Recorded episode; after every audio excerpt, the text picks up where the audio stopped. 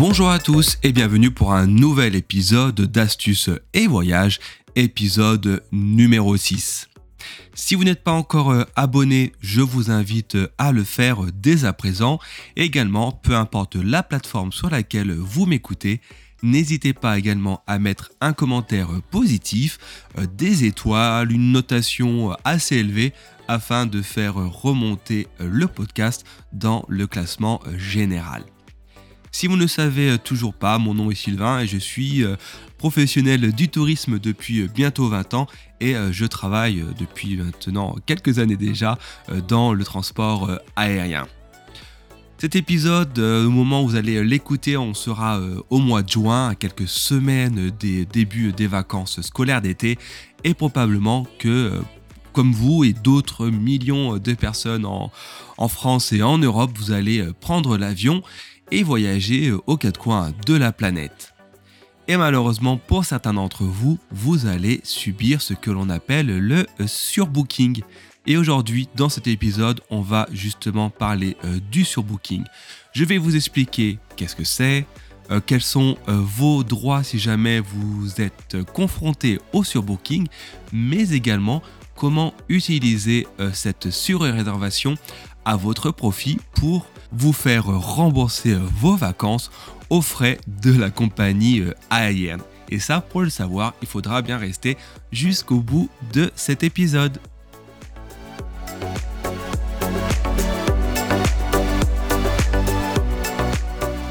soyons clairs, être confronté au surbooking, sincèrement, ça casse les roubignoles pour ne pas dire autre chose un peu plus vulgaire.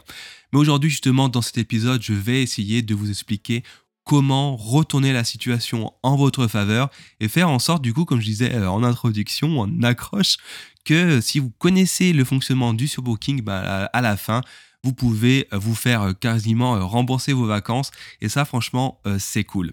Alors pour commencer, je vais déjà vous expliquer en quoi consiste le surbooking. Le surbooking, c'est tout simplement le fait de vendre plus de sièges qui n'existent réellement dans un avion. Le surbooking, bien qu'il soit connu exclusivement dans le monde de l'aérien, parce que c'est ce qu'on entend principalement aux informations, cette pratique existe malgré tout euh, dans d'autres secteurs comme euh, le ferroviaire, l'hôtellerie ou bien encore euh, la restauration. Les compagnies aériennes ont remarqué que au moment de l'enregistrement des passagers, il y a un certain nombre de passagers qui ne se présenteront jamais. Et ces non-représentations, c'est ce qu'on appelle dans le, milieu, dans le milieu excusez-moi, de l'aérien des no-shows. Ces passagers qui ne viennent pas ne viennent pas tout simplement parce qu'ils ont payé par exemple leur billet d'avion euh, pas cher, euh, à l'heure où des low cost, où on paye son billet d'avion 20 euh, euros, et ben ils estiment que c'est pas grave s'ils ne viennent pas. Il y en a d'autres qui vont oublier qu'ils avaient un avion, il y en a certains qui vont rater le réveil, d'autres qui vont tomber malades, par exemple avec la, la Covid-19, et qui du coup ne viendront pas prendre leur vol. Et ces passagers qui ne reviennent pas le jour J, ça représente environ 10% euh, des euh, passagers qui sont normalement initialement prévus d'être transportés. Ainsi, les transporteurs ont compris euh, ces statistiques. Et par exemple, dans un avion qui peut transporter 100 personnes par vol, eh ben, la compagnie aérienne va, en, va mettre du moins en vente réellement 110 sièges, alors que dans la vraie vie, il ne pourrait en transporter que 100. Dans 90% des cas, si ce n'est plus, personne ne se rend compte de rien. Et croyez-moi, mon expérience, c'est du vécu. Des fois, je vois qu'on attend plus de passagers que l'avion peut en transporter, mais au final, il y a moins 20-30 personnes qui ne viennent pas. Et du coup, euh, ça passe crème, ça passe sous le radar. Et lorsque ça ne se vole pas, eh ben, tout le monde est heureux et la compagnie aérienne augmente ses euh, bénéfices. Et d'ailleurs, au passage, euh, n'oubliez pas que vous pouvez vous faire euh, rembourser une partie des billets d'avion euh, non remboursables. Je vous invite à lire l'article du blog de mon site Astuces et Voyages pour savoir les détails. Toujours est-il que, comme je vous disais, dans plus de 90% des cas, personne ne s'en rend compte parce que les statistiques donnent raison à la compagnie aérienne. Et malheureusement, dans un certain nombre de pourcentages, eh ben, il arrive que le jour J, tout le monde, mais je dis bien tout le monde, tous les passagers se présente à l'enregistrement et forcément c'est là qu'arrive le drame et c'est là où on est euh, confronté au euh, surbooking. Et là maintenant, je vais, dans cette deuxième partie du podcast, vous expliquer quels sont vos droits si la compagnie aérienne vous dit que vous avez été surbooké et que du coup, vous ne pourrez pas prendre l'avion.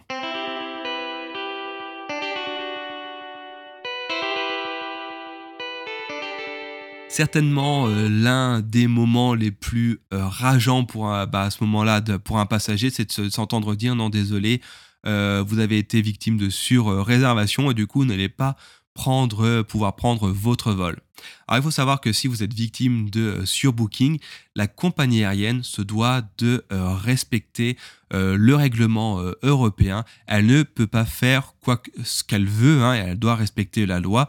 Comme cela est écrit, je prends euh, ma respiration dans le règlement euh, européen du 11 février 2004 relative à l'indemnisation et l'assistance des passagers en cas de refus d'embarquement et d'annulation ou de retard euh, important d'un vol et je recommence à respirer. C'est le nom officiel du, du, document pour lequel les compagnies aériennes doivent se référer dans ce genre de situation.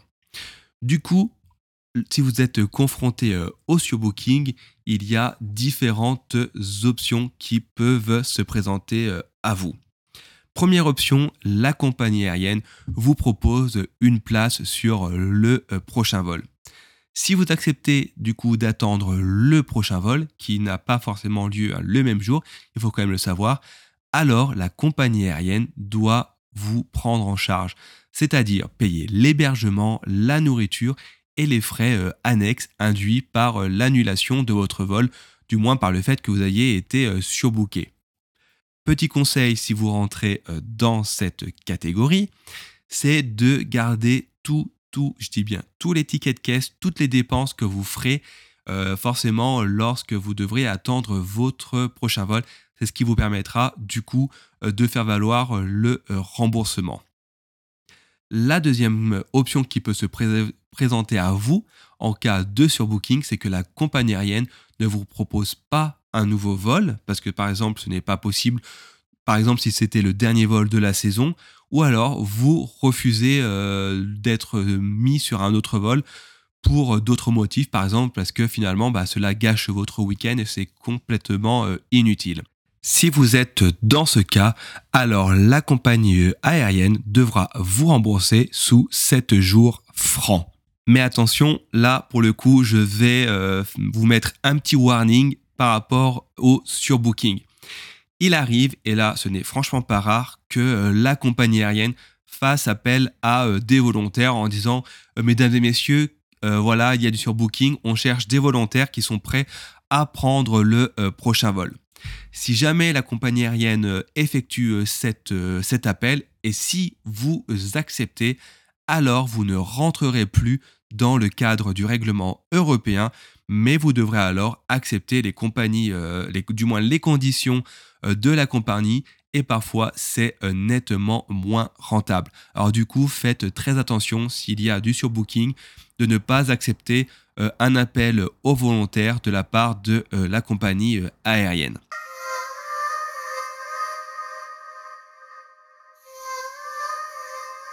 Du coup, voilà, Imaginons que vous êtes dans le cas euh, du surbooking, vous avez été victime du surbooking, et bien forcément, vous allez avoir droit à des euh, indemnités.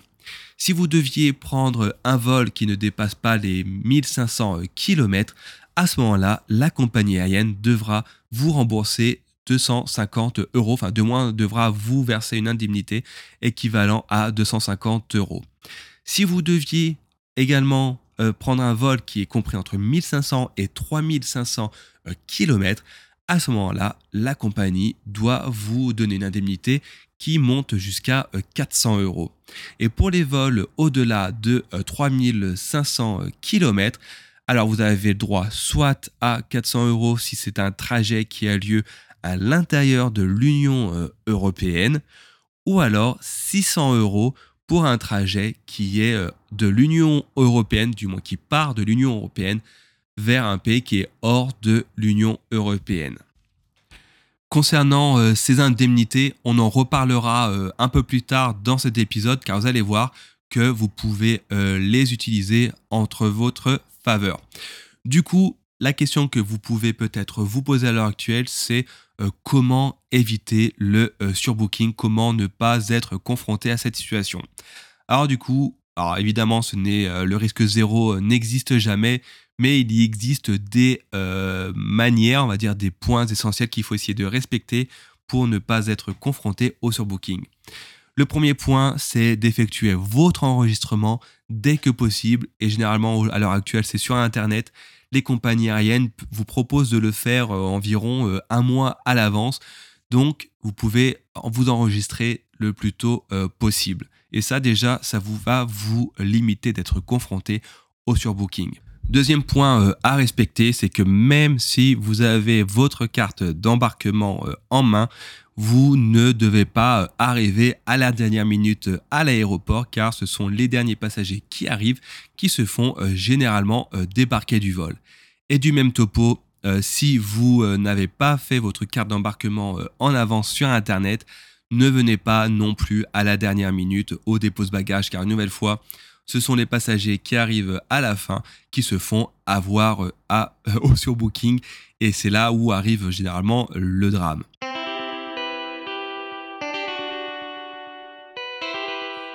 On arrive à la dernière partie où je vais vous expliquer comment jouer avec le système pour euh, essayer de gagner de l'argent et potentiellement vous faire rembourser euh, l'intégralité euh, de vos vacances en jouant avec le système du surbooking. Comme je vous l'ai dit, le surbooking, ça peut potentiellement rapporter gros. Si par exemple vous devez faire un vol transatlantique ou vous rendre en Asie ou rentrer de Chine, du Japon, de Corée, peu importe, si la compagnie aérienne vous a surbooké, vous pouvez dans ce cas-là vous faire rembourser jusqu'à 600 euh, euros.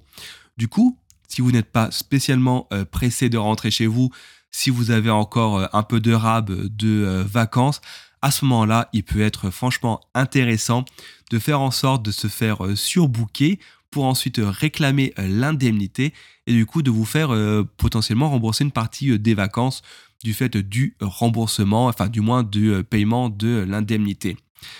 Pour jouer avec le surbooking, c'est très simple. Il faut venir à la, dernière, minute.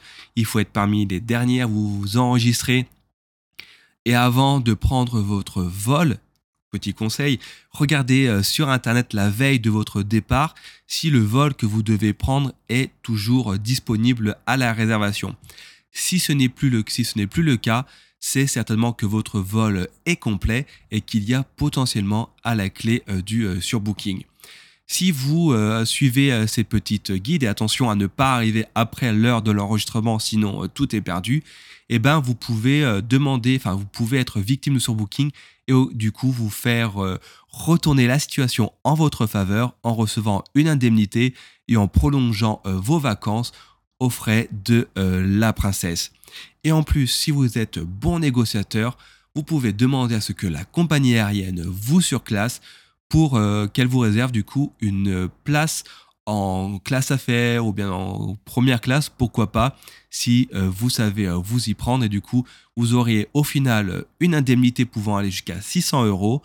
On vous paye tout le temps que vous puissiez rentrer chez vous et en plus potentiellement vous pouvez voyager sur votre vol retour en classe affaires ou en première classe. Et ça forcément peu de gens le savent parce que en fait, on reste omnubilé par le côté mince, je suis fait surbooker, alors qu'en fait, en retournant la situation en sa faveur, c'est la compagnie aérienne qui va payer pour vous, pour vos euh, vacances. On arrive à la fin de cet épisode d'astuces et voyages euh, dédié au surbooking. J'espère que, je vous aurai que je vous aurai appris des choses. J'espère que cet épisode vous aura été utile. Si tel a été le cas, une nouvelle fois, n'hésitez pas à vous abonner, également à partager euh, le podcast. En attendant, je vous souhaite une bonne journée et je vous dis à très bientôt.